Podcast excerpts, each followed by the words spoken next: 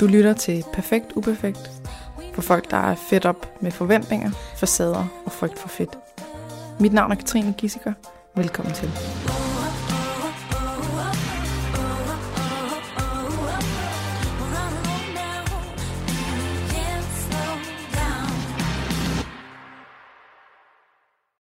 Velkommen til dig, Nadja Ingsi. Tak. What? Finally! Det lykkedes. ja, vi har, vi har simpelthen skulle øh, optage podcast i meget, meget lang tid, og skulle gøre et kæmpe nummer ud af det med at øh, ja, skulle gøre det til en live podcast inde i Nørrebro Teater med 300 øh, gæster osv. Men så kom corona. Mm-hmm. That bitch. Mm-hmm. Så øh, nu har vi simpelthen valgt at bare lave almindelige afsnit, og øh, jeg kan afsløre, at det her det bliver del nummer et, fordi vi bliver i hvert fald ikke færdige. Vi prøver at holde os nede på sådan øh, tre til en time, fordi jeg skal afsted, og øh, så tager vi del to, når du er i København igen. Yep. Kategorien er mad og krop. Øh, det er den kategori, der hedder mad, krop motion, men det er i hvert fald især meget mad og krop. Mm-hmm. Så ved man det. Og vi har prøvet at teste mikrofonerne, og øh, det er Den altså, driller. Er altid, den driller, og vi beklager Så jeg skal meget, sidde helt den, stille. Øh, ej, det er okay, du, det, det er mere den der. ja, beklager, hvis, øh, hvis den går i. Ja. Ja. Så vi skal snakke om øh, BED, Binge Eating Disorder, tvangsoverspisning, og vi skal snakke om gastric bypass. Så Ja. kan man lade være med at lytte, hvis man ikke vil høre om det. Præcis. Så nu er ordet dit, og øh, fortæl, hvad end du har lyst til at fortælle om dig selv. Ja, jamen, jeg hedder Nadja Engsi, jeg er 35, og øh, man kender mig måske fra dokumentaren Nadja de 170 kilo, og sæson 2 Nadjas Farvel til de 170 kilo, som blev sendt på TV2 i 2020 og 2021. Øh, og så er jeg øh, Instagrammer, jeg er foredragsholder, og så er jeg sgu også forfatter, og det skal jeg vende mig til at sige, at jeg er forfatter, men jeg er forfatter, jeg har skrevet en selvbiografi. Tak. Øh, og øh, så er jeg sådan en, der bruger min Instagram rigtig meget til at være ærlig og autentisk, og sådan vise alt det, der måske ikke altid er så fedt. Altså det, som de fleste jo nok godt kan genkende fra deres eget liv. Øh, det, der er svært, det, der er vildt hårdt at være i, og det, der kan føles enormt ensomt. Mm. Og det gør jeg, fordi øh, det startede jeg med at gøre allerede tilbage i 2017, længe inden nogen vidste, hvem jeg var.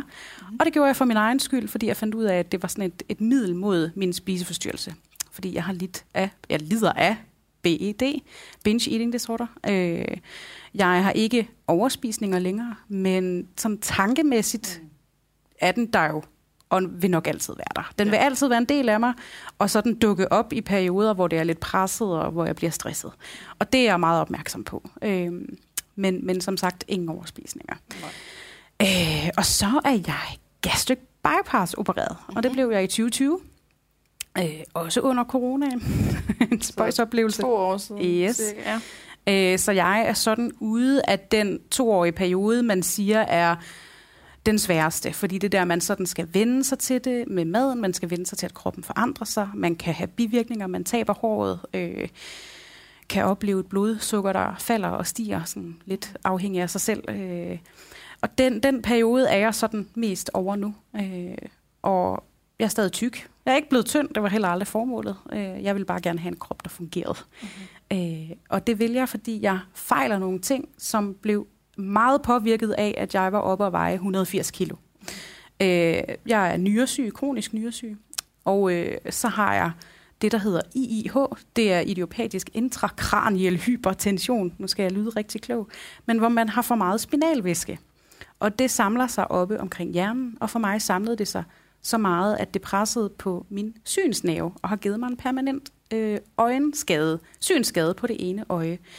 Øh, og jo højere vægt, jo højere blodtryk, jo mere blev det pres på synsnæven. Øh, og jo højere blodtryk, jo mere pressede det også mine nyrer. Mm-hmm. Så jeg tænkte, okay, jeg er nødt til at gøre noget, jeg er nødt til at handle.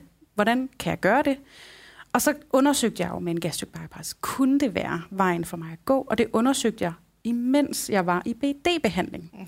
Jeg har været så heldig så at være en af dem. to år, ikke? Øh, ikke BD-behandling. Okay. Det var, åh, hvad var det, 20 ugers øh, behandling i Okay. alt. Så et halvt års tid. Øh, halvt år. Hvor jeg sådan vendte det i den gruppe, jeg var en del af. Og blev mødt med, prøv at høre, hvis det er det rigtige for dig, så er det jo det, du skal gøre. Mm. Men at du skal gøre det ud fra, at det ikke skal være en straf. Og at du ikke har en drøm om, at når du bliver tynd, så bliver alt godt. Mm. Og det arbejdede jeg med længe, inden jeg tog beslutningen. Øh, og så kom jeg bare frem til, nu er jeg endelig et sted i mit liv, hvor jeg elsker mig selv, og hvor jeg synes, jeg har værdi. Og derfor må jeg godt træffe en beslutning for mig selv på egne vegne, som jeg føler er rigtig. Og så kan det godt være, at der er nogle eksperter, der bliver bekymrede. Sådan, åh nej, det er jo kun et halvt år siden, du stoppede i din behandling for din spiseforstyrrelse, og der er en masse risici, og bum, bum, bum. Men jeg kunne mærke, at det var det rigtige for mig. Og jeg har ikke fortrudt det på noget tidspunkt. Jeg vil sige, at der har der været perioder, hvor jeg har tænkt, hmm, hvis jeg havde den viden, jeg har i dag, dengang ville jeg så have truffet samme beslutning. Og der kan jeg nogle gange godt komme i tvivl. Fordi jeg savner jo også nogle gange Nadja, da hun var 180 kilo, fordi hun kunne noget, som jeg føler, jeg ikke kan i dag. Jeg kan ikke skjule mig på samme mm. måde. Så der er jo også noget, noget negativt lavet i det på den måde. Ikke? Øhm, jeg er sådan meget... Øhm, jeg står bare helt nøgen, føles det som om nu, fordi der er mindre, der dækker. Altså der er mindre at gemme sig bagved. Så det er sådan meget lige på og hårdt, når man møder mig. Føler jeg jo. Øhm, så der var også noget med det der med at være perfekt. Der lå jo stadigvæk sådan en, hmm, hvis jeg får sådan en operation, så skal jeg blive tynd, eller hvad? Fordi det er jo det, der er succeskriteriet. Øh, og jeg var med i sådan nogle Facebook-grupper for folk, der har fået operationen, Uh-oh. og det påvirkede mig så meget. Uh-huh. Øh, at det var jo det, det var enormt giftigt fordi, uha, jamen, vi har fået operationen, fordi vi ikke kunne finde ud af at tabe os. Og vi har fået operationen, fordi vi vidste jo godt, det ikke var godt at spise slik og kage og sodavand og sådan noget. Ikke? Var sådan, uh. mm, det er ikke helt der, jeg er. Øh, det er så langt væk fra, hvad der er min virkelighed. Yeah. Og jeg kunne godt mærke, at det påvirkede mig, jo mere jeg kiggede, og jo mere jeg så. Og når folk så fik skæld ud, fordi de måske delte, ej, i dag spiste jeg et stykke kage, det var så lækkert. Og folk var bare sådan, kage? Spiser du kage? Det må vi ikke spise, når vi er opereret. Åh, okay. oh, det kan jeg ikke være i. Så jeg meldte mig bare meget klassisk, ud, ja, øh, fuldstændig ja, ud af øh, alle grupperne og tænkte, ja. det her, det prøver jeg lige at gøre på den måde, som er god for mig. Ja. Så har jeg lyst til slik, så spiser jeg slik. Har jeg lyst til noget med fløde, så spiser jeg noget med fløde. Har jeg lyst til et stykke rødt kød, så spiser jeg et stykke rødt kød. Altså det skal være drevet af det, jeg lærte i BD-behandlingen, mm. og ikke af, hvad nogen påstår, jeg burde gøre fordi jeg opererede. Fordi mit mål var aldrig at blive tynd. Mm. Mit mål var at komme i en krop, som for mig fungerede. Hvor jeg kunne bevæge mig, og hvor mit blodtryk forhåbentlig også blev lidt lavere, og min mm. nyretal så blev bedre. Øh, og i dag kan jeg jo så sige, at jeg har også stået med astma, og jeg har så gode lunger nu, så lægen siger, at du har faktisk ikke astma mere. Jeg, jeg synes ikke, vi kan sige, at du har astma længere. Ja. Øh, min, min vejrtrækningsfunktion er bare blevet markant forbedret. Øh, det kan komme, hvis jeg bliver påvirket af noget, jeg er allergisk overfor, men meget sjældent, vil jeg sige. Min nyretal er steget, og det er super godt. De var meget langt nede, øh, oppe i 60'erne nu, og har været helt nede på omkring 23. Øh, og jeg har ikke IIH længere. Det bøvler jeg ikke med. Jeg har så bare ja, ja, jeg har jo så bare den der permanente synsskade, men ellers mærker jeg ikke til det mere. Øh, og kan jo bevæge mig, og kan gå ture og gøre mange af de ting, der betyder noget for mig, som giver mig livskvalitet.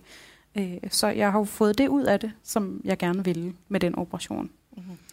Men er jo så også har, har lidt sat mig selv i en position, hvor jeg jo er, har været ret sårbar Øh, fordi at jeg jo gik ind i de her aktivistiske fællesskaber, og fordi jeg så fik en operation, så var min oplevelse, at så kunne jeg ikke rigtig være med længere. Øh, og det synes jeg har været mega svært. Altså mega svært at være i og opleve, ej, et fællesskab, endelig passer jeg ind. Endelig kan jeg bare være, som jeg er, og jeg er god nok.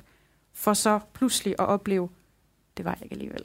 Mm-hmm. Altså, så har jeg gjort noget, som du bare... var god nok ind, så du fik en ja, operation. Ja, lige præcis. Mm-hmm. Øh, ja, så, så den har haft nogle personlige konsekvenser, men også gevinster. Mm-hmm. Ja. Så jeg har ikke fortrudt det. Nej. Nej. Og, og man kan sige, øh, det her med at få en fedmeoperation er jo noget, der er mange, mange holdninger til. Mm. Og man skal nærmest, altså, man skal nærmest både forsvare, øh, om man får den, eller om man ikke får den. Mm. Altså, så er der hele den ene del af verden, som siger, du burde få en gastric bypass, du er tyk. Og så er der den anden del af verden, som siger, hvis du får en gastric bypass, så er du en del af fjenden. Mm. Så uanset hvad, så får man bare, altså, Ja. så er der nogen, der bliver rigtig sure. Ja.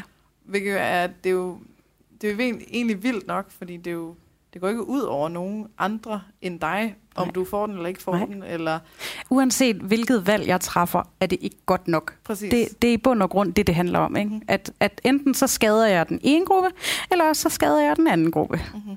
Fordi pludselig så blev mit personlige valg gjort til noget, der skader andre. Og det gjorde det jo i og med, at jeg havde lavet en dokumentar, og pludselig, jeg har lyst til at sige, blev nogen, man kendte. Altså blev en, man kendte, og som blev en offentlig person på en eller anden måde, og som jo havde fortalt historien om BD gennem min dokumentar, og var kommet frem til, at jeg må godt være tyk, og jeg må godt være glad for at være tyk, og jeg må godt bare have lov til at eksistere. Jeg skal stadigvæk tages alvorligt, øh, og man skal stadigvæk respektere mig.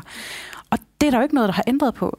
Sådan har jeg det jo stadigvæk, og det er jo sådan bare grundlæggende et vilkår for mig. Selvfølgelig skal man behandle mennesker ordentligt, uanset hvilken kropsstørrelse de har.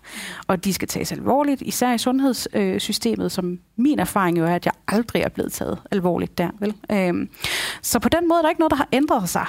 Men i og med, at man pludselig blev en offentlig person, så havde min valg den konsekvens, at der ville være nogen, der tænkte, Nå, men hvis det er det, hun gør, så skal jeg også gøre det. Altså, så må det jo også være det rigtige for mig. Fordi måske har man drømt om at komme derhen, hvor jeg er i dag, og tænker, "Jamen, så skal jeg bare gå de samme skridt. Mhm. Men jeg kan så sige, at jeg har jo også en lille søster, og vi har meget ens historier, og meget ens følelsesliv generelt, ligner hinanden utrolig meget. Og der er min erfaring helt klart, at hun kan ikke gå de skridt, jeg har gået. Hun skal gå sine helt egne. Og det er pissehårdt. Det er pissehårdt arbejde. Men sådan er det. Man kan ikke, jeg kan ikke, det troede jeg på et tidspunkt, at jeg kunne. Så kunne jeg bare lige gå vejen, og så kunne hun bare lige følge røven af mig. Så ville det være så dejligt nemt for hende. Ikke? Men sådan fungerer verden ikke. Øh, men det er jo så der, hvor kritikken jo især også har været, ikke? at jamen, så viser du, at Det er det rigtige. tyndhed er det rigtige, og det man skal stræbe efter. Selvom jeg med alt, hvad jeg havde i mig, jo sagde, at det handler ikke om at blive tynd. Det handler om at komme ned i en krop, der for mig fungerer. Mhm. Og jeg er stadigvæk tyk den dag i dag. Synes Jeg er ikke tynd i dag. Jeg er Det er tyk. sådan, du, du er ikke tyk nok til at, at, at, at måtte være en del af de tykke, men du er heller ikke tynd nok til at være en del, Være en del af de tynde. Nej, jeg er sådan lige i, i så bliver det for. Ja. Alt det her, det er bare fordi, du vil være tynd. Ja. Men jeg er ikke tynd. Nej. Jeg er tyk. Nej. Okay, men Mm-hmm. og- okay, så står der nogen på den ene side og siger, "Nå, men så burde du tabe dig endnu mere, fordi Ja, du du har jo tyk." fået den operation, ikke og- også? Så du skal Du jo ikke, tabe nu, dig. nu er du ikke den rigtige slags tyk. Nej. Har du så gjort det rigtige med den operation, hvis du ikke er blevet tynd? Ikke? Det er jo så Ja, den ene side, og den den anden ene side, der side. siger, nu kan du ikke være med i klubben her, fordi at nu, nu, Nu gør du, du alt. for tykke menneskers Nej, nu skader du alle tykke kroppe ja. ved at gå ind i noget, der er så diætkulturagtigt, så det nærmest går helt ondt. Ikke? Jeg måtte ikke stå på min egen lille sten og sige nej til jer, og nej til jer på den anden side. Det handler ikke om det. Det handler om min lille boble her, og det vil jeg gerne forbeholde mig retten til, at det må jeg godt. Fordi nu er jeg et sted, hvor jeg har lært, at jeg må godt have en holdning til, hvordan mit liv skal være, og hvordan min krop skal se ud, og hvordan den skal kunne fungere. Øh, og jeg, jeg, altså, det der med at få at vide, at man skader andre tykke kroppe, Mhm. det er da skrækkeligt at få at vide, når man selv har vejet, jeg har jo været op og veje 200 kilo, og jeg har jo vejet der omkring stort set de sidste 15 år. Ikke?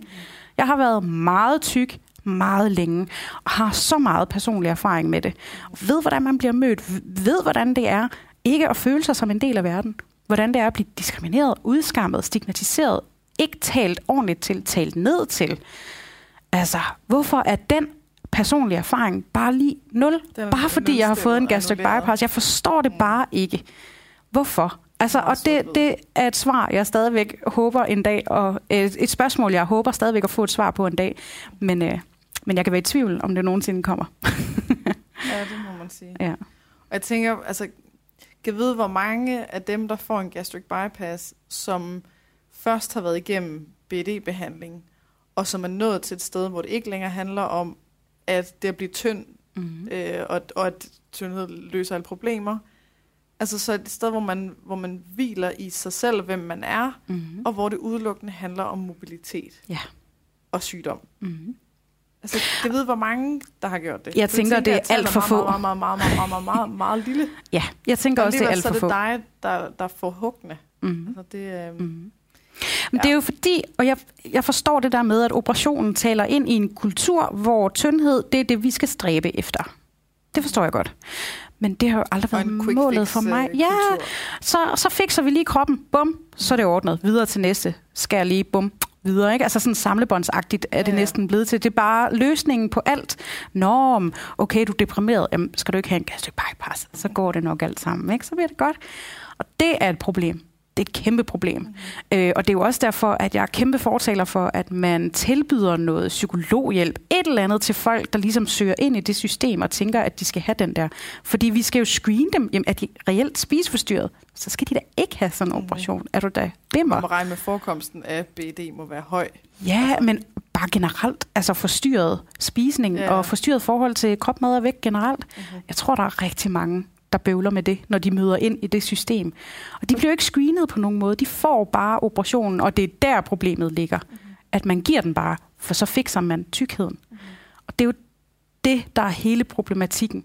Og det har jeg endnu ikke forstået, hvordan jeg taler ind i ved at få operationen. At jeg taler ind i, at så er tykkhed noget, vi skal løse. Det er jo lige præcis det modsatte, jeg altid har snakket højt om. Det er sådan, jeg er blevet mødt i systemet, og det har ikke gjort andet end at gøre mig spiseforstyrret. Så det skal vi væk fra. Men at jeg får en operation for min egen mobilitets skyld, fordi jeg gør det ud fra et selvkærligt valg om, at jeg fortjener også noget. Jeg fortjener også at have et liv, der fungerer for mig, en krop, der fungerer. Det kommer jeg aldrig til at forstå, hvordan det taler ind i en kultur, der stigmatiserer, udskammer og, og ligesom prøver at fikse noget, som måske i bund og grund slet ikke er noget, der skal fikses. Og hvis der endelig er noget, der skal fikses, så prøv at kigge på det, der er inde i hovedet i stedet for. I stedet for det, der er rundt om maven eller lårene. Ikke? Det er da langt vigtigere. Og det er også derfor, jeg synes, man skal tilbyde psykologhjælp til folk, inden de får Jeg vil, nok, en jeg vil nok operation. ikke bare sige tilbud, jeg vil nok sige, at det skulle være et krav. Ja, krav, det, det, det tænker jeg Jeg også. tror, der er alt, alt for mange, der går der ind med håb, forhåbning om, at nu ja. får jeg lige den her operation, Ja. ja. så bliver jeg tynd, så så løser bliver det alt godt, problemer, ja. og, så, Så får jeg jobbet, så får jeg kæresten, så får jeg børnene, så bliver jeg lykkelig. og som måske heller ikke kender til bivirkningerne, mm. og som, som ikke, ikke selv ved, hvor forstyrret de er i deres Ja. ja. spisning og kropsbillede, ja. alle de her Ja. ting. Og det bliver jo så kun forværret, kan man sige, efter en operation, fordi man spiser enormt restriktivt. Og det ligger jeg slet ikke skjult. Det gør man. Altså det er virkelig, jeg, 1200 kalorier, det er jo børn, der skal have 1200 kalorier om dagen. Ikke? Det skulle jeg det Så første halve år. Hold. Så, så det er virkelig restriktivt. Men for mig handlede det også om det der med, jamen, når jeg så er opereret, og jeg spiser 1200 kalorier, det var jo mange dage, jeg slet ikke kunne spise så meget, fordi der var slet ikke plads. Altså, og jeg kunne slet ikke have det i maven. Jeg var jo midt i løbet af tre sekunder. Øh, og det var svarer der... måske egentlig til mere i forhold Ja, til mæthed. ja, lige præcis. Og det var det, der sådan gjorde det for mig. Fordi hvis jeg havde vidst, okay, jeg kan kun spise 1200 kalorier, men jeg kommer til at være pisse sulten hele tiden, så havde jeg aldrig gjort det. Nej. Aldrig. Fordi jeg ved noget af det, der trigger, det er jo netop det der med restriktiv spisning. Og det at mærke sult, og at man mærker, at jeg har sgu lyst til det, men jeg får det ikke, og jeg kan ikke få det. Ikke? Lige præcis. Og der synes jeg, at jeg researchede nok til, okay, det kommer højst sandsynligt ikke til at være et problem for mig. Og derfor gør jeg det. Øh, jeg er jo ikke gået ind i det med sådan en naivitet om, at Nå, det kommer der bare til at blive a walk in the park, og det bliver bare super godt, bum, bum, bum. Det var da et helvede det første halve år. Det er da mega svært. Men på samme tid var det også befriende, fordi min BD var fuldstændig væk det første halve år. Og det er jo det, jeg synes er lidt interessant. Ikke? Mad betød ikke og en skid. Mm. Intet overhovedet. Det var sådan mere, øh, skal jeg spise noget igen? Øh, ikke? Det bliver besværligt. Det var så rart at være befriet fra tankerne om mad konstant. Mhm. Det var væk. Det var så dejligt. Ja. Nu er det jo så vendt tilbage, kan man sige. så nu står jeg jo, hvor jeg så skal til at arbejde med det igen, kan man sige, og, og ligesom have kontrollen over det. Øh, og sådan finde ud af, om det bunder sgu nok i, at jeg følelsesmæssigt er påvirket af et eller andet, mere end det handler om, at jeg reelt er sulten, for det ved jeg godt, jeg ikke er. Øhm, men det er bare for at sige, at det første halve år, ja, det var hårdt, men det var også, åh, det var paradis. Altså, Mhm. et halvt år få lov til at være fri. Ja. fra sin spiseforstyrrelse fuldstændig. Mhm. Wow. Det var, det var magisk på mange måder. Mhm. Ja. Ja, så der var... Øh, det, det at skulle tage den beslutning, det var svært. Mm. og det var noget, du ville få hug for, uanset om du gjorde det eller ikke gjorde det. Ja. Og, øh, og nu er du sådan, øh, ja, du kæmper stadig den kamp, som du hele tiden har kæmpet. Mm. Men nu står du lidt mere alene, fordi at der er, du er i hvert fald blevet smidt ud af et fællesskab. Ja, yeah. det kan man godt kalde det, ja. På en, ja. Det, det er svært at vide, hvor meget folk ved, når, altså, når de lytter. Mm. Og, øh, Mm. Vi kan jo sige, at der bare har været rigtig, rigtig, rigtig meget drama, og meget kritik, og mange low blows Ja, mod dig. ja. Og det er... Øh, nu, nu er der i hvert fald sådan... Der er nok ved at, at, at skabes to lejre, eller sådan, inden for tykaktivismen. Jeg, jeg tænker, der er skabt to lejre, øh, og det har der egentlig været et stykke tid. Øh, og det er jo mega ærgerligt, fordi dem, vi i princippet alle sammen bare virkelig gerne vil hjælpe, det er jo dem, der ligesom bliver fanget i krydsilden Mm-hmm. af alt det her. Og hvor skal de, jamen, hvor skal de stille sig? Hvor skal de positionere sig? Og nogen siger det, vi siger i bund og grund det samme, men så er vi også uenige. Så hvad handler det om? Så jeg kan godt forstå, at det er vildt forvirrende. Ja. Fordi når vi i bund og grund siger det samme, men på forskellige måder, måske et eller andet sted, ikke? men vi kæmper jo for det samme, men vi modarbejder hinanden mm-hmm. på en eller anden måde. Og jeg skal ikke sige mig for god til, jeg har da også lavet nogle opslag, hvor jeg i dag tænker, var det også nødvendigt? Kunne jeg have holdt min vrede eller frustration inde og lige arbejdet med det på en anden måde? Øh, og det tror jeg, alle her på en eller anden måde har været gode til, alle sammen at gøre på den ene eller den anden måde. Øh, men også forsøgt sådan, kan vi, kan vi komme i dialog med hinanden? Kan vi prøve at redde det? Kan vi prøve at lytte til hinanden og lytte til hinandens erfaringer? Øh, jeg har vejet 200 kilo. Jeg ved, hvordan det er. Dig, der ikke nogensinde har vejet 200 kilo, kunne du prøve at lytte til mig og høre, hvad jeg har at sige, og så rent faktisk respektere, at min erfaring kan du ikke sætte dig ind i, fordi du har aldrig vejet 200 kilo. Du ved ikke, hvordan det er at være i verden som 200 kilo. Nej. Øh, og det har jeg manglet, at man har forstået, at man, når man vejer 130, har kæmpe privilegier i forhold til, hvis man vejer 200. Der er en verden til forskel på de to tal. Trust me, I've been there. Jeg har været alle steder vægtmæssigt. Og der er kæmpe forskel. Kæmpe forskel. Så at man ikke anerkender det, hvis man er det, der hedder small fat eller medium fat, Small fat og medium fat. Det Ja. er nye begreber for mig. Ja, det er jo det her spektre af, af tykkhed, man, man snakker om i tykaktivismen. Der er small fat, medium fat, large fat, tror jeg, og så er der infinity fat. Så det er jo afhængigt af... Infinity fat. Ja, øh, og det vil jo sige noget med, hvad er tilgængeligheden i forhold til tøj og butikker og, og ting, man kan. Så jo, jo større en krop man har, jo mindre kan man i samfundet, jo mere bliver man stigmatiseret. Det er sådan ta- grundtanken om Okay. det spektre. Og der lå jeg jo i infinity fat spektret i, øh, i 15 år, og pludselig så var det jo det der med, at så øh, var der nogen, der lå i, i, i sådan medium fat, som helt vildt gerne ville tale på vegne af mig. Hvor jeg sådan var lidt, øhm, kan vi prøve at lade være med det? Kan jeg få lov til at tale på vegne af mig selv? Det synes jeg vil være rigtig fedt. Så skal du nok få lov at sige det, du har brug for i forhold til, hvor du er. Men du kan jo ikke tale på vegne af mig. Du ved ikke, hvordan det er at være mig, der vejer 200 kilo. Så, så giv mig lige rummet til at fortælle om det. Og det oplevede jeg bare ikke blev respekteret. Mm-hmm. Øh, og, og blev jo bare voldsomt frustreret. Og så kom det her med operationen, at jeg havde besluttet mig for det, og så var det ligesom om, at så var porten lukket. Mm. Fordi nu gjorde jeg definitivt noget, der var så tykfobisk, at så kunne jeg ikke være med i hulen længere. Øh, og men, altså, det, det var så kaotisk en periode. Øh, og jeg har haft så ondt i maven. Altså i halvandet år har jeg gået og haft ondt i maven, hver gang noget poppede op, der mindede mig om det fællesskab. Og sådan skal det jo ikke være. Altså jeg ville da hellere have kigget på det og, og tænkt, nå ja, det var fedt, så længe det varede, og jeg lærte rigtig meget. Mm. Øh, men i stedet så er det sådan en, øh, åh, nu får jeg ondt i maven. Åh, jeg, jeg lukker lige for det, eller blokerer den der konto, jeg kan slet ikke holde ud og kigge på det. Øh, og det er sådan først for nylig, at jeg er blevet mere sådan, at jeg åbner lidt op for det igen. Sådan åbner posen en lille smule og kigger, nå, hvor er vi? Er vi stadigvæk der, hvor det gør ondt og er træls, eller kan jeg godt kigge på det, uden at det sådan er helt ødelæggende? Øh, så jeg skal have det i små doser. Og det er jo den effekt, det har haft på mig at blive nu siger jeg smidt ud. Der er jo ikke nogen, der har sagt til mig, så nu må du ikke længere være med. Nu er det slut. Du kan ikke være med i hulen. Farvel. Det er der ikke nogen, der nogensinde har sagt. Der er aldrig nogen, der har nævnt mig ved navn. Men det ligger jo implicit i mange af de ting, der er blevet skrevet. Øh, og så ligger det også lidt i, i nogle af de ting, jeg sådan hører af omveje, hvad der foregår bag lukkede døre. Hvor jeg er sådan, okay, det der skal jeg ikke være med i længere, så jeg trækker mig. Det, det er bare nemmest, jeg trækker mig. Øh, så, så det har jo været et samsurium af mange ting.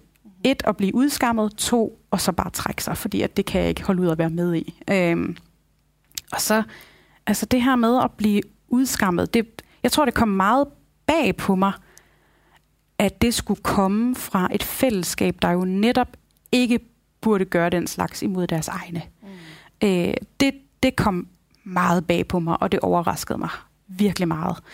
Øh, og det gjorde også, at jeg sådan, jamen har, har jeg bare været forblændet? Har jeg været naiv, når jeg tænkte, at, at det her fællesskab bare var det rigtige for mig? Men det tror jeg ikke, jeg har været, for jeg tror, det var det rigtige tidspunkt, jeg, jeg havnede i det på. Mm. Det var lige min proces med spiseforstyrrelse, hvor jeg havde lige præcis brug for det. Men da jeg sådan trådte ud og blev mere selvstændig, og også blev klogere, har jeg lyst til at sige, og lærte om, om intersektioner i forhold til tykkhed, så blev jeg også bare rigtig meget bevidst om, at der er nogen i det her miljø, som prøver at tale på vegne af alle, og har misforstået, hvad det handler om, øh, og gør det lidt til deres egen agenda, mere end det er fællesskabets agenda om at råbe højt om noget, der er vildt uretfærdigt og vildt tavligt og vildt unødvendigt. Øh, så, så jeg var jo nødt til at træde ud af det af mange årsager, øh, og fik bare en masse low blows med på vejen. Øh, så, så for mig i dag står det som et, jeg har lyst til at kalde det et giftigt fællesskab. Det, det er sådan den måde, jeg bedst beskriver det på. Og jeg har fuld respekt for og forståelse for, at for andre er det enormt givende, for det var det også for mig i en periode. Men jeg havde også oplevelsen af, at træder man bare lige en smule til den ene side, og har lidt sin egen opfattelse og holdning til, hvordan det skal være for mig, det var der ikke plads til. Mm. Altså, du skal, sådan, du skal makke ret, ellers så kan du bare ikke være med længere. Og det var sådan det, jeg oplevede. Øh, så det har taget mig sindssygt lang tid at sådan komme mig over det svigt, jeg følte, at det var.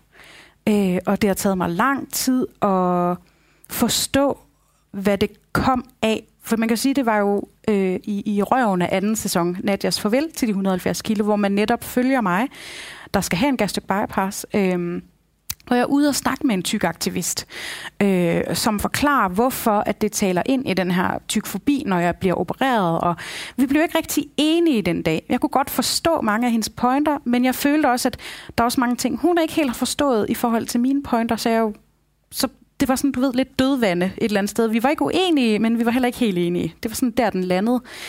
Øh, og så havde øh, TV2 brugt et billede fra et fotoshoot, jeg havde været med til, med nogle af de her tykke aktivister, og det brugte i dokumentaren. Øh, og jeg ved faktisk stadigvæk ikke helt, hvad der er op og ned, fordi det er noget med, når fotografen giver lov, så må de godt bruge det. Men så havde de alligevel lavet en eller anden fejl, TV2, øh, og det blev så vist. Nej, det gjorde det ikke. Det blev ikke engang vist i tv, for de havde jo set det i forpremieren på TV2 Play, inden det blev sendt i tv, de her tykke aktivister, der var med på billedet. Øh, og det var i en fortælling om, at jeg sidder og snakker om, at jeg har opdaget et fællesskab, som har haft kæmpe betydning for mig. Og de er ikke alle sammen nødvendigvis enige med mig i, at jeg skal have en operation, men jeg er bare nødt til at sige, at, at nu gør jeg det for min egen skyld, og så, så må det ligesom være det.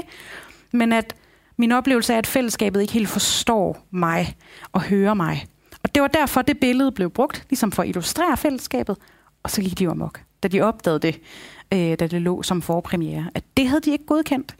Øh, og de følte sig udskammet. De følte sig... Der var ligefrem nogen, der skrev til mig, at de var bange for deres sikkerhed, øh, for at folk ville kontakte dem og, og gøre onde ting ved dem. Øh, og da de havde kontaktet TV2, så fjernede TV2 jo billedet med det samme, inden det blev sendt på national tv. Øh, men man kan sige, at skaden var jo sket, og jeg kan godt forstå i dag, når jeg tænker over den fortælling, som anden sæson havde, at de har følt sig udskammet. Jeg vil bare sådan ønske, at de havde kontaktet mig og sagt, hey, øh, vi sidder med en følelse af at være blevet udskammet, og vi har sådan et håb om, at det ikke har været intentionen. For så bliver jeg sagt, selvfølgelig var det aldrig min intention, at I skulle udskammes på nogen måder. Men der var ikke én, der kontaktede mig. Det de gjorde, var jo at hænge mig ud i stories. Og svine mig til, svine TV2 til, svine produktionsselskabet til. Der var ikke én, der hævde fat i mig. Jeg blev tagget i rigtig meget. Men der var jo ikke nogen, der sådan lige greb øh, koglen og ringede, eller, eller skrev bagom sådan, hey, øh, hvad handler det her om? Er, er, er du, er, har vi et problem? Er det noget, vi skal snakke om?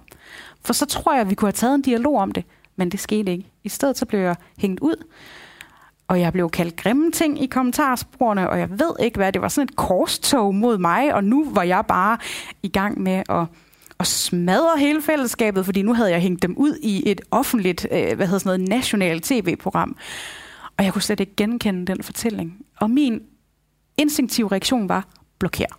Blokér, blokér, blokér, fordi det kan jeg ikke have. Altså jeg kan ikke have det der, at det, det blev meget giftigt og meget sådan ukonstruktivt. Og for at passe på mig selv i den proces, så var jeg nødt til at blokere. Og det var min løsning. Øh, og det er først sådan for nylig, at jeg har fjernet den blokering. Som jeg siger, det der med at kigge i posen, prøve, er det stadigvæk sådan helt, ja det er det sgu nok lidt, ikke? men måske skal jeg eksponere mig selv bare en lille smule for det en gang imellem. Øh, så, så for mig var langt hen ad vejen sindssygt godt med sådan et fællesskab, og jeg ved, at fællesskaber kan rigtig meget.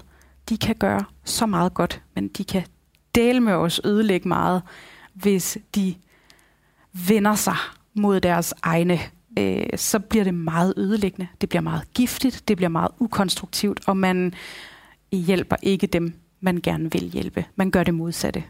Fordi du giver folk en følelse af, at har dit ønske om at tabe sig, hvad end det ønske bunder i, så er det forkert. Og det er jeg grundlæggende uenig i. Det synes jeg ikke skal være nogens...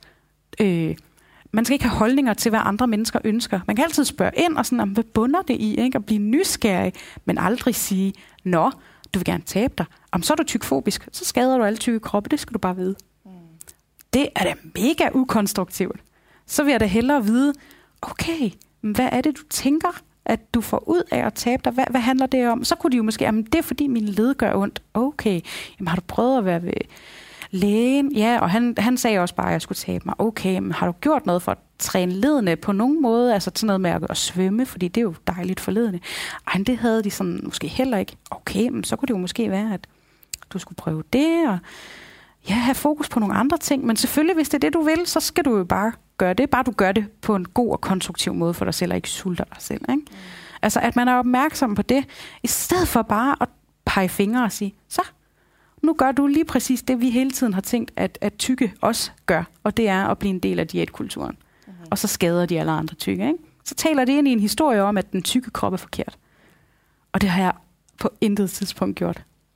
Aldrig nogensinde. Men selv, altså, det, er jo, det, er jo, det er jo en debat, der er meget, øh, hvad skal man sige, det, det er hele tiden noget med at forsvare, hvorfor at man gerne vil tabe sig. Mm-hmm. Og, og dem af jer, der har fået meget hug af tykaktivisterne, det har været dem, hvor jeg ser det som, at I er tættest på dem i forhold til, at gerne vil tabe sig for at få fertilitetsbehandling, gerne vil tabe sig for mobilitet, gerne vil mm-hmm. tabe sig for øh, du ved, sygdom, et eller andet. Ja.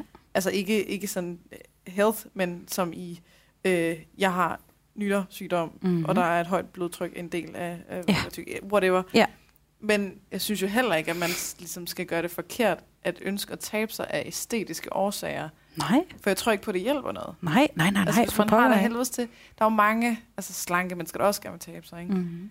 Og hvor man altså sådan, har lyst til at få en operation, selvom man et eller andet sted godt ved, man er slank, men fordi man føler sig stadig for tyk eller mm-hmm. et eller andet. Mm-hmm altså den person kommer ikke til at ændre noget ved at blive udskammet over sit ønske. Nej, tværtimod tænker jeg, at det har den modsatte effekt et eller andet mm. sted. Ikke? At man skubber dem jo bare længere hen imod det. Præcis. Og jeg tænker, at der er der jo en, en meget smuk og ædel opgave som tyk aktivist i at oplyse om, okay, jeg forstår godt det ønske. Du skal bare være oplyst om, hvad er succesraten for slankekur? Er ikke særlig høj, vel? Du kan sagtens. Og, og du skal bare vide, hvad du går ind til. Der er ikke nogen, der siger noget grimt om dig, og dit ønske om det, og det skal du bare gøre. Du skal bare være oplyst omkring det. Altså, ja, det er jo klar, en opgave. Hvis, der, hvis du er klar på en anden vej, så står vi Så står vi også herude hjælp. og venter, når det er. Hvis, ja. hvis det endelig er, at du beslutter, at du vil herover prøve at, at være i stedet for. Men sådan fungerer det jo ikke i dag. Altså, så er det jo, så er du bare ude. Der er faktisk der er mange af, af, når jeg har klienter, der begynder at synes, at det altså det simpelthen er for fristende at gå på slankekur, eller mm. at man, man, kan ikke, man kan ikke rumme det her, man, nu vil man bare gerne på på eller et eller andet. Mm. Altså det er jeg fortæller også, nogle gange så har man brug for en omgang mere, mm. eller flere, for at man kommer et sted hen, hvor man er helt øh, sådan færdig med det. Ja. og det er okay. Ja. Altså, så det ikke bliver sådan en for alt det, uanset hvad du, for alt i verden, aldrig nogensinde gør det her. Mm. Mm. For det gør det også bare mere spændende, Mhm. mm. og alt det der ting, man siger. Mm. Det er helt okay, hvis du har brug for en pause, hvor at du så lige smager på noget af det der, det er helt fint. Ja. Måske kan vi tage noget med af noget erfaring, Ja. ja. et eller andet, som siger, okay, hvis jeg tænker Nubu, så skal jeg måske i hvert fald spise Nubu plus noget mad, eller hvad ved jeg. Mm-hmm. Altså sådan en lille smule uh, damage control-agtigt. Ja, ja. Men at sige, jeg kommer ikke til at sige, nå, nå okay, så du, øh, du klarede den ikke, eller mm. nej, men så er du bare ikke velkommen her, eller sådan. ja. Jeg vil sige, jamen prøv at høre, den der, øh, du ved, hvis man skal gå tilbage til en ekskæreste eller sådan noget, for lige at blive mindet om, hvorfor, er Hvorfor det, man jeg gik fra ham, ikke? Hvorfor Eller gik fra ham, ikke? Altså, ja. Præcis. Ja. ja. Men nu sidder jeg sidder og har lige sådan nogle tanker om, at jeg, øh, at jeg er sådan lidt irriteret over, at det kun er den ene slags tykaktivister, der får så meget opmærksomhed, og fordi det, jeg synes, det ødelægger, ødelægger det for alle de andre, og, øh, og så ender det med, at vi sidder her og laver en helt podcast om tykaktivisterne. Mm. Så nu er jeg sådan, nu, jeg sidder selv og giver det taletid, ikke? ja. Så jeg tænker på, skal vi ikke, skal vi ikke snakke om noget andet? Jo, tak. Som stadig handler om dig, Mm. og som handler om øh, BD, krop, øh, gastric bypass, whatever, Ja. men hvor vi lige tager dem ud. Yes, det vil være så fint. Hvad har du så lyst til at tage fat på, eller Øh, jamen, fortælle om? Eller? Mm, Det kunne jo være det her med, at en gastric bypass jo heller ikke fikser BD, hvis det er det, man går og har en forestilling om. Ja. For det gør det ikke. Øh, For mig er jeg ligesom kommet til den erkendelse af, at BD vil bare altid være en del af mig, uanset hvad. Den vil altid være... I stedet for at se den som en, en fjende, så ser jeg den lidt som sådan en alarmklokke, der ringer, når noget ikke er i vatter Ja. i mit liv. At så er noget ude af balance, og så er der noget, jeg skal kigge på. Og det har jo taget lang tid for mig at få det vendt på den måde til, at det er mere en ven, der prøver at fortælle mig noget, end det er en fjende, der prøver at ødelægge mig.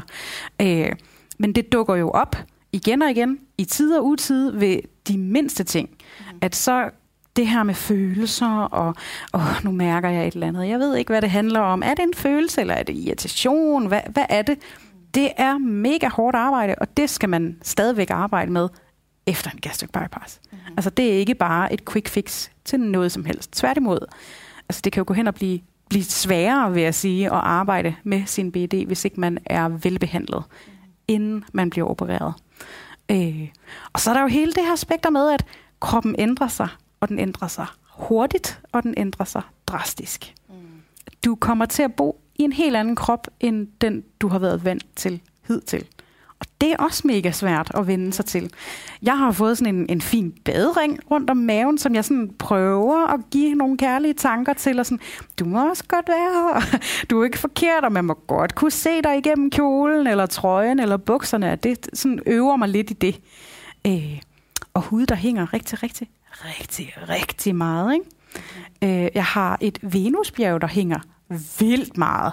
Og det er jeg meget selvbevidst om. Øh, så, så man skal jo bare være klar over, at du kan godt have, have ro i dit udseende inden, men du skal arbejde med det igen efter, for din krop kommer til at ændre sig drastisk. Så det er hele tiden, det er ikke bare, så har jeg fået den, operationen, så kører det bare af sig selv resten af tiden. Nej, det er faktisk nu, det rigtig hårde arbejde kommer. Fordi du skal hele tiden huske dig selv på, det er okay. Og kroppen vil ændre sig, den kommer til at se anderledes ud, og jeg kommer til at skal acceptere de der mormorarme og badringen og det ekstra sæt patter på ryggen, og venusbjerget, der hænger, og fandme ikke også om, om øh, huden på lægmusklerne hænger. Og, altså sådan hele tiden skal man forholde sig til, at noget forandres. Og det er jo over en toårig periode, at det sker. Det er inden for det første år, det virkelig går stærkt. Og der kan det være svært at følge med, hvis ikke man er skarp, altså og meget opmærksom på det. Øh, og så, så stiller det lidt af. Men, men, men det skal der altså arbejdes rigtig meget med. Og det kan være svært at gøre selv. Mm-hmm. Øh, så, så Der må få noget hjælp til ja, det tænker jeg også. Ja, det her med kropsopfattelse, ikke? at, at der, der, det skal man nok have lidt hjælp til. Mhm. Og der har jeg så brugt Instagram helt vildt meget. Øh, og fået hjælp den vej, kan man så sige. Og så bare prøvet lidt selv og sådan reflektere lidt frem til, hmm, hvad handler det om? Ikke? Handler det om den der badering rundt om maven, eller handler det om, at jeg tænker, at det er forkert, og derfor passer den ikke til, og hvad er det så, jeg tænker, den ikke passer til? Øh, altså sådan hele tiden stille spørgsmål videre til, hvad det egentlig handler om. Men det er jo et kæmpe arbejde, og det kræver altså, virkelig meget energi. Så det skal man jo være forberedt på. Ja, og- det arbejde er der uanset, om det handler om mad, eller om det handler om alt muligt andet. Ja, Fordi ja. det er jo bare symptomer på, at der er ting, der Mhm. foregår. Ja. Så kan du sige måske sådan, under BD-behandling, hvad, hvad, var, øh, hvad var et gennembrud for dig? Hvad, hvad, hvad husker du som sådan særlig vigtigt, Det var åh, eller særlig hjælpsomt? særligt eller? hjælpsomt. Jeg tror, det var den mekaniske spisning. Øh, det her med seks måltider i løbet af dagen, ikke? Fem til seks måltider. Øh, og opdage, at et mellemmåltid, det kan sgu godt være en Marsbar. Det er der ikke noget forkert i. Der er ikke noget mad, der er forkert eller rigtigt. Mad er mad. Og hvis jeg har lyst til en Marsbar som mellemmåltid, så spiser jeg bare den Marsbar, fordi det handler om at få noget at spise. Og så kan det godt være, at jeg på sigt opdager, at den mætter sgu nok ikke så meget, så det kunne godt være, at jeg skulle spise noget, der var sådan lidt mere næring i efterhånden, som tiden går. Men bare det at aflære øh, alle de der madmyter, det var mega befriende. Altså, jeg har jo sådan en fortælling om, det gør jeg også til min foredrag med, at jeg lærte rigtig tidligt i livet, at pålæg, især hamburg, der skal man købe det fedtfattige. Det er det rigtige. Men hamburg er et fedtfattigt stykke kød i sig selv. Det er fuldstændig ligegyldigt, om du køber den grønne slagter, eller pålægger, eller hvad fanden. Der, der er nøjagtigt samme næring i alle slags. Men jeg havde sådan en fortælling og en forestilling om, det skal være den rigtige, altså den grønne slagter, fordi det er den, der slanker mest. Ikke? Det jo først i en alder af 32. Tyndt, tyndt stykke kød, Ja, der, lige præcis. Ja. Og det var først i en alder af 32 i BD-behandling, det gik op for mig. kan Det er sgu da den, bare. du have. Jeg kan faktisk bare købe den hamburger, jeg har lyst til. Det gør ingen forskel. Ikke? Så aflære mange af de ting, som voksne og andre igennem mit liv har sådan indpodet i mig. Og de aflære regler. alt det har været så godt og så befriende. Fordi det åbnede også op for en, en helt ny verden af mad. Altså, jeg har altid været sindssygt kredsen. Altid. Og det er sådan først nu, inden for de sidste 3-4 år, jeg sådan er begyndt at, at sådan smage på ting, og det kan jeg ikke lide, og, og det kan jeg rigtig godt lide. Jeg lavede en, en adventskalender sidste år til jul, hvor jeg sådan hver advent smagte madvarer, jeg aldrig har smagt før, mm-hmm. på min Instagram. Øh, og det var eddermame noget af en oplevelse at finde ud af, okay, jeg kan godt lide selleri, hvad fanden? og jeg kan godt lide at bare spise det rent. Øh, så det var det er sådan en, en helt ny palette af mad, der sådan har åbenbaret sig, og hvor jeg sådan kan prøve lidt en gang imellem. Ikke? Det synes jeg er vildt fedt, og det har min BD-behandling været med til at skabe den mulighed, fordi jeg har aflært alle myter. Så der er ikke noget, der er rigtigt og forkert. Mad er bare mad. Mm. Mad er bare mad. Ja. Det er det, der har været det dejligste. Ja, det synes jeg. Den frihed, der ligger i det. Ikke at skal tænke, åh, jeg må ikke få en fransk hotdog. Øh, øh, hvorfor må jeg ikke det? Mm-hmm. Det er da noget af det mest lækre i hele verden, sådan en fransk hotdog. Det kan et eller andet, ikke? Har Øh, alle smagene. Præcis. og Det er sådan rigtig... Øh, Og, præcis. Det er faktisk og den perfekte snack. ja. øh, så, så, så det synes jeg virkelig har været dejligt, at sige, okay, jeg kan spise hvad som helst. Mm-hmm. Og, og der er faktisk også godt ting, jeg ikke behøver at kunne lide. For det har også været en ting, at når man har været kredsen, så som barn i hvert fald, har der været voksne, der sådan, ej, det, det er noget pjat med dig. Det kan du godt lide. Og man var sådan, ej, jeg kan altså ikke lide det, jeg vil ikke spise det. Jamen, så får du bare ikke noget at spise. Ikke? Mhm. Mm-hmm. Så har det været en straf, at man har været kredsen. Nu er det mere sådan en, jeg må godt være kredsen. Jeg kan stadigvæk ikke lide tomat, for eksempel. Ren, rå tomat. Bryder mig ikke om det. Kommer aldrig til at kunne lide det. Og sådan er det bare. Og så må det godt være. Det er der ikke noget forkert i. Ingen regler overhovedet. Men hvad er godt for mig, og hvad giver mig næring, og hvad giver mig energi? Så ja, det kan da godt være, at den ene dag har jeg brug for den der Marsbar som mellemmåltid. Det er nemt, det er hurtigt, det skal bare gå stærkt, og det skal overstås, og jeg skal videre i dagsordenen. Dagen efter kan jeg sige, "Mm, der har jeg måske fri, jeg vil gerne ud og gå en virkelig lang tur, så der skal mit mellemmåltid nok være noget lidt andet end en Marsbar. Så skal det nok være noget, der er noget mere næring i, og noget mere energi i end, end Marsbaren. Ikke? Og, og der ligger en frihed i os selv at kunne bestemme, hvordan det skal være. At det er der ikke nogen andre, der definerer andet end mig selv, ved at jeg mærker. Og det kan man jo så sige er et succeskriterie i sig selv, at jeg kan mærke, hvad jeg har brug for. Mm-hmm. Det har jeg aldrig kunnet før. Aldrig nogensinde. Jeg har altid været fra hovedet og op. Aldrig været nede i kroppen. Men det er noget andet nu. Altså, Mm-hmm. nu har jeg jo en mave, der siger, øh, nu skal jeg altså have noget at spise, og det skal være den her karakter. Ikke? Mm-hmm. Det er jo sådan noget med at have lyst til en gulerod, mere end at føle, at det skal jeg. Men sådan, "Nå, jeg skulle lyst til noget, der knaser og sprødt og koldt og lækkert. Det kunne være en gulerod, ikke? Mm-hmm. Eller, hvad fanden det nu end er, det synes jeg er befriende. Altså, det, det er sat med dejligt. Så det kunne BD-behandlingen i høj grad gøre for mig. Ja, Så at lære dig at mærke, hvad du har brug for og lyst til, ja. men også rent faktisk agere efter det. lige Det er præcis. ligesom to Ja. vidt forskellige ting. Mm-hmm. Ja. Mhm. Og at det er okay. Der er ikke noget, der er forkert. Nej. Hvis det er det, du har lyst til, do it. Det vigtigste er, at du får noget at spise, ikke? i forhold til den mekaniske spisning. Ja. Så lige meget, hvad det er. Bare du får noget at spise, Mm-hmm. fordi det forebygger overspisninger. Ja. Og det fungerede sindssygt godt for mig. Mm-hmm. Ja. Jamen, øh, nu er vi allerede ved at være ved vejs ende. Jamen, det går stærkt kom i godt snakke lidt, selskab. øh, Jamen, det er fordi, du og jeg, ikke? Vi kan jo fandme... Øh, Ja, ja. vi kan snakke i mange, mange dage, Ja, og øh, det er også derfor, vi er kommet lidt sent i gang, og, Ja. og så videre.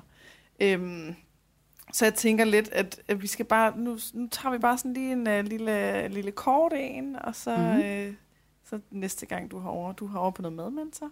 det er jeg, og det er så godt. Mm-hmm. Jeg elsker hvert et minut, selvom det er hårdt, og det er sårbart. Og hvis der er noget, jeg hader, så er det at være sårbar. Men jeg elsker det. Mm-hmm. så du kommer hele tiden herover til København Ja, i hvert i fald, forbindelse med det. ja, i hvert fald et par gange I endnu. hvert Ikke? fald nogle gange endnu. Mm. Så ser vi, om vi kan snige en, øh, et afsnit mere ind. Lad os gøre det. Ja. Det, er sådan, det, er meget, øh, det er meget uvandt af mig, at, øh, at slutte så tidligt. Og det føles som, at vi lige først er gået i gang, men jeg ved, jeg ved, at vi to, vi, Mm-hmm. Vi kan give den gas i meget lang tid. Ja, Vi skal også lige nå, at du skal reklamere for dig selv. Åh oh, ja. Det noget, oh, der smager. Mm-hmm. Ja. Jeg hader det. Ja. Ja. Øh, det er sådan noget jantelov, sådan noget. Oh, um, um, jeg er ikke nogen, bare glem det. Ikke? Ja. Øh, ja, altså, du mm, kan da godt øh, købe min bog, men, men Ja, du behøver bare ikke. tænke over, at det er Ja. altså penge, du bruger. Ja, ej, men så prøver jeg, så øver jeg mig. Det er Ja, et trygt rum, jeg prøver. Øh, man kan købe min selvbiografi, Nadja de 170 kilo, Sandhed kommer indefra. Man kan købe den på de fleste bogsider. Du kan også skrive til mig øh, på min Instagram eller til min e-mail, som står på min hjemmeside, der hedder nadjaengsi.dk. Mm-hmm. Se, det var to reklamer i en. Det var rigtig godt gået. Øh, ja, og min Instagram hedder også bare Nadia Engsi. Og øh, lige om lidt, nu kommer det an på, hvornår det her bliver udgivet, øh, men 13. oktober, 24. oktober har jeg foredrag i henholdsvis Aalborg og København. Øh, og satser på, at der kommer lidt flere, lidt flere forskellige steder i landet, sådan e-, efterhånden som tiden går. Men man kan altid følge med på Instagram. Øh, jeg har også en Facebook-side, som stadigvæk hedder Nadjas Nedtur, øh, fordi det var første navn, jeg brugte. Og det hedder den på Facebook altså også. Øh, jeg har også en mere professionel side, der bare hedder Nadja Engsi. Men jeg vil sige, at Nadjas Nedtur, det er den, jeg primært Det er den, bruger. bruger. Ja. Ja. Så hvis Så, man ikke øh, Instagram, så kan man godt finde at følge med. Ja, ja, ja, det kan man. Øh, og det sidste må jo så være dokumentarprogrammerne. Mhm. Dem finder du på TV2 Plays hjemmeside. Nadja de 170 kilo og Nadjas farvel til de 170 kilo. Så hvis man søger Og- på Nadja på Ja, så burde TV2 den komme. burde komme Som, jeg tror også, der er en film, der hedder Nadja. Så. Nå, ja, jeg ved ikke, om den stadig ligger der, men det er i hvert fald der, du finder det. Det ligger der stadigvæk på TV2 Play. Mhm. Mm. Og det var det. Det lykkedes. well done. Og det føles okay. Det er ikke sådan skamfuldt. det var øh, godt gået, og øh, så er der lige en succesoplevelse mere for i dag. Ja, ja, ja. Du ja jeg noget, sover godt i aften, kan jeg mærke. Ja. Ja, fedt. Så, øh, så har vi også fået det med. Men Perfekt. så synes jeg bare, at vi skal sige uh, tak for nu, og uh, på gensyn og alt muligt, og så, Ja. uh, så tager vi del to en anden gang. Det gør vi. Tak fordi du kom. Selv tak. Tak for invitationen.